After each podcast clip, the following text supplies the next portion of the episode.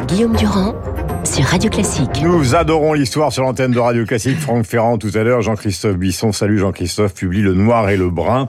Vous êtes directeur adjoint donc du Figaro Magazine. Vous avez publié de très nombreux livres consacrés à l'histoire. Vous travaillez non seulement au Figaro Magazine, mais sur une chaîne consacrée à l'histoire. Et c'est une histoire illustrée du fascisme et du nazisme. Donc 1919-1946, les deux tristes héros que sont Mussolini et Hitler sont en couverture. Et c'est publié chez Perrin, donc euh, qui est le grand éditeur de l'histoire en France. Jean-Christophe, bonjour. On va commencer l'actualité ensemble et évidemment parler de votre livre. Première affaire avec le camarade Bruckner que je salue, Pascal, parce que vous êtes aussi au cœur de l'actualité avec cette affaire de Goncourt. Vous êtes, et Jean-Christophe va contribuer avec moi à, essayer de comprendre ce qui se passe. Vous êtes membre de l'Académie Goncourt. On a eu quatre lauréats qui ont été désignés hier euh, à Beyrouth, dont celui dont je parlais hier, qui est notre invité Giuliano D'Ampoli pour le match du Kremlin. Et cette affaire tourne un petit peu au scandale parce que des déclarations à Beyrouth du ministre de la Culture libanais euh, ont laissé comprendre qu'au fond tous les journalistes ou tous les euh, parce que ça ne concerne pas que les jurés concours mais même des journalistes qui avaient l'habitude d'être habitués à Beyrouth mais qui pouvaient avoir ou qui étaient soupçonnés de sympathie à l'égard d'Israël euh, avaient bien fait de rester chez eux, ce qui est quand même du domaine de la menace oui, alors effectivement, nous sommes quatre dans le jury Goncourt à être désignés, non pas nommément, mais implicitement. Il y a Tar Benjeloun, Pierre Assouline, Eric Emmanuel Schmitt et, moi-même. Et donc, nous avons décidé de ne pas y aller.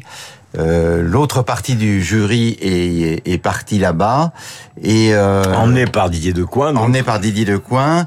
Et à titre personnel, j'aurais aimé que le Goncourt euh, publie un communiqué en disant que les propos du ministre de la Culture dénonçant euh, les sionistes parmi le, le jury, mmh. euh, voilà, qui a un communiqué pour dénoncer ce, ce type d'attitude. Ça n'a pas été fait, donc je le déplore, mais je me plie à la mmh. discipline collective. Il n'empêche que c'est quand même une manière de mêler la littérature et, la politique, surtout au moment où un accord gazier va être signé, peut-être demain, entre Israël et le, gouvernement libanais pour se partager les gisements de la, de la Méditerranée. Mais évidemment, euh, le Liban étant sous la coupe de l'Iran, puisque le Hezbollah n'est que le truchement de Téhéran, euh, cet accord déplaît fortement au, au Mollah.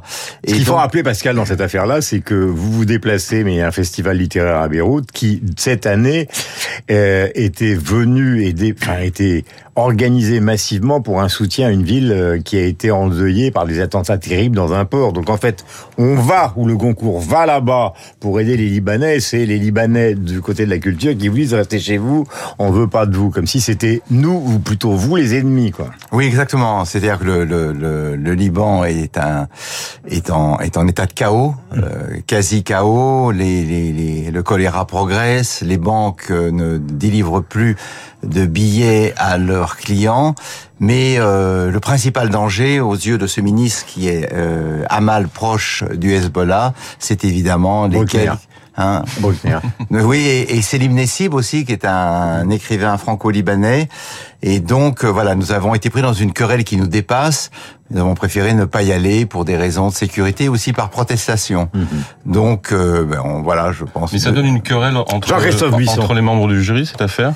Ça donne une, euh, disons, une discussion animée, animée, mais tout ça sera apaisé par la nomination du prochain prix Goncourt jeudi 3 novembre. Ouais, jeudi 3 novembre, donc il reste quatre candidats, dont donc Giuliano D'Ampoli qu'on recevait hier. Jean-Christophe, qu'est-ce que vous pensez de, de cette affaire? Vous avez beaucoup voyagé parce que non seulement vous vous intéressez à l'histoire, à l'histoire des idées, mais vous avez été grand reporter pendant des années, où vous êtes beaucoup promené en Europe centrale. Euh, mais les connexions, elles existent partout. Euh, c'est vrai que c'est assez pitoyable, il faut bien le dire, hein, qu'un pays que nous chérissons, le Liban, que nous avons défendu, où la chrétienté est quand même euh, importante, soit un pays qui euh, finalement euh, choisit entre les jurys qu'il a envie de voir arriver. Bien sûr. Et les journalistes. Et les journalistes, mais je crois que cette affaire illustre vraiment ce qu'est qui a toujours été, ce qui est de plus en plus le Liban aujourd'hui, son gouvernement, qui n'est pas un gouvernement euh, euh, harmonieux, si je puis dire. Vous savez que au Liban, c'est un équilibre permanent entre les différentes communautés pour éviter que ça dégénère en guerre civile. Donc, je suis certain qu'au sein du gouvernement libanais, il y a des gens qui étaient tout à fait euh, hostiles à cette idée de de, de barrer le de, de, barrer leur accueil à des journalistes ou des ou des membres du jury concours supposés être en lien avec le, le sionisme par leur par leurs origines ou par leurs amitiés. Ça, ça illustre tellement ce qu'est le ce qu'est le chaos vous avez employé exactement le bon, le chaos est partout au Liban, y compris au sein du gouvernement. Mhm. Alors, est-ce que quelqu'un du gouvernement aurait pu lui-même élever la voix en s'opposant à cette idée-là Je, ne crois pas. L'Orient le jour a fait un édito très favorable à notre venue et condamnant les propos du ministre de la Culture. Euh, Jean-Christophe, euh, le livre euh, Le Noir et le Brun est précédé d'une préface, c'est même la, la caractéristique de préface que de précéder un livre. Donc, je le disais tout à l'heure, caractéristique du livre, de 1919 à 1946, on retrouve tous les événements. C'est une chronologie totale. Ça nous permet, avec Pascal et avec tous ceux qui nous écoutent, de réfléchir aux mouvements d'extrême droite qui mmh. naissent actuellement et qui accèdent au pouvoir en Europe. Et il faut aller vers l'idée. Alors, d'abord, il y a dans le détail une richesse considérable iconographique et évidemment des récits qu'on connaît sur l'accession au pouvoir de Mussolini après la marche sur Rome et l'accession au pouvoir d'Hitler, qui au départ était d'abord et avant tout un, un admirateur de Mussolini mais la grande question, c'est est-ce qu'on peut comparer ce qui se passe aujourd'hui avec Madame Mélanie, ce qui se passe euh, ou ce qui s'est passé en Autriche, avec euh, la profusion de gouvernements fascistes entre les deux guerres, euh, un peu partout en Europe, voire même jusqu'à la Syrie, puisqu'il y a eu des mouvements en Syrie. En Syrie, au Chili, au Canada, en Égypte, au Thaïlande, en Inde. Hmm. C'est une des caractéristiques euh, du, du fascisme, c'est qu'il est absolument pas monolithique. Il s'est répandu dans le monde entier dans les années 20-30. Donc, il est, même s'il est né en Italie, et selon moi, il ne pouvait naître euh, qu'en Italie euh, pour des pour des raisons liées d'abord à, à la guerre, à la Grande Guerre, au fait que l'Italie se considérait dans le camp des vainqueurs, mais frustrée par les traités de paix d'une hmm. part qu'il y a eu une marche sur Fiume de Gabriele D'Annunzio avant, qui a quand même inspiré fortement Mussolini. D'ailleurs, il y a eu d'autres marches dans les années 30 dont on parle très peu. En Pologne, euh, il y en a eu au Brésil, il y en a eu en Estonie, des marches, des tentatives de, de coup d'État, parce que c'est une des caractéristiques euh, du fascisme, c'est que c'est une prise de pouvoir par la rue quand même, avec une pression énorme. La marche sur Rome. Voilà, et c'est pour ça que on dit toujours, mais Hitler est arrivé au pouvoir par, les, urnes. Très bien. Mais la naissance du fascisme, c'est Mussolini, et c'est la marche sur Rome le 28 octobre 1922, dans, deux jours d'ailleurs, ça sera le centenaire. Or, aujourd'hui, ce qu'on voit dans les pays comme la Suède, comme l'Autriche, comme, la, Croatie à un moment donné, ou la Slovénie, comme l'Italie il y a quelques jours, c'est une accession vraiment par les urnes, avec des hommes ou des femmes politiques qui réfutent toute violence. Le violence, c'est la définition même du fascisme. C'est mm. d'abord la violence, la mm. violence verbale, la violence physique. Mm. Ces mouvements, ces partis-là arrivent au pouvoir absolument par, par, par, la violence. Ils ont un programme qui est généralement assez libéral. Alors vous allez me dire, il y a des gens de gauche qui vont dire, mais le libéralisme, c'est déjà du fascisme. Très bien, mais enfin, oublions ça. Il, euh, Giorgia Meloni, par exemple, dit euh, moi je suis tout attaché à l'Atlantisme, à l'OTAN, je suis attaché à l'Europe, je veux même pas sortir de l'Europe. Donc il y a, vraiment une, une grande différence et je crois que le fascisme ne peut pas renaître parce que le fascisme est mort en tant que tel. Il y a eu des copies. Donc c'est un livre historique sur un phénomène historique, qui est un phénomène qui, n'existe plus. Voilà, qui, qui est né au lendemain de la guerre, qui ne pouvait naître qu'après la guerre, après ce chaos, cette catastrophe que fait la Première Guerre mondiale, et qui est mort en 45-46, qui est mort en 45 avec la mort de Mussolini-Hitler, et en 46 avec les procès de Tokyo et Nuremberg, qui ont dit maintenant on refera plus jamais ça. Mais, mais alors comment se fait-il, Jean-Christophe, justement, que quelqu'un comme Mélanie, après Pascal, enchaînera, parce que c'est une réflexion qu'on a tous sur le devenir de l'Europe. Aujourd'hui, par exemple, le président de la République des jeunes, avec le chancelier allemand Olaf Scholz, pour des raisons de, de différentiel fondamental sur le réarmement de l'Allemagne qui se fait essentiellement euh, grâce euh, au matériel américain. Comment se fait-il qu'on puisse dire, quand on est premier ministre euh, en Italie, au fond, je suis de culture fasciste, toute mon adolescence a été au sein des mouvements fascistes, mais quand j'arrive au pouvoir, c'est-à-dire 15 ans après, je ne suis plus fasciste.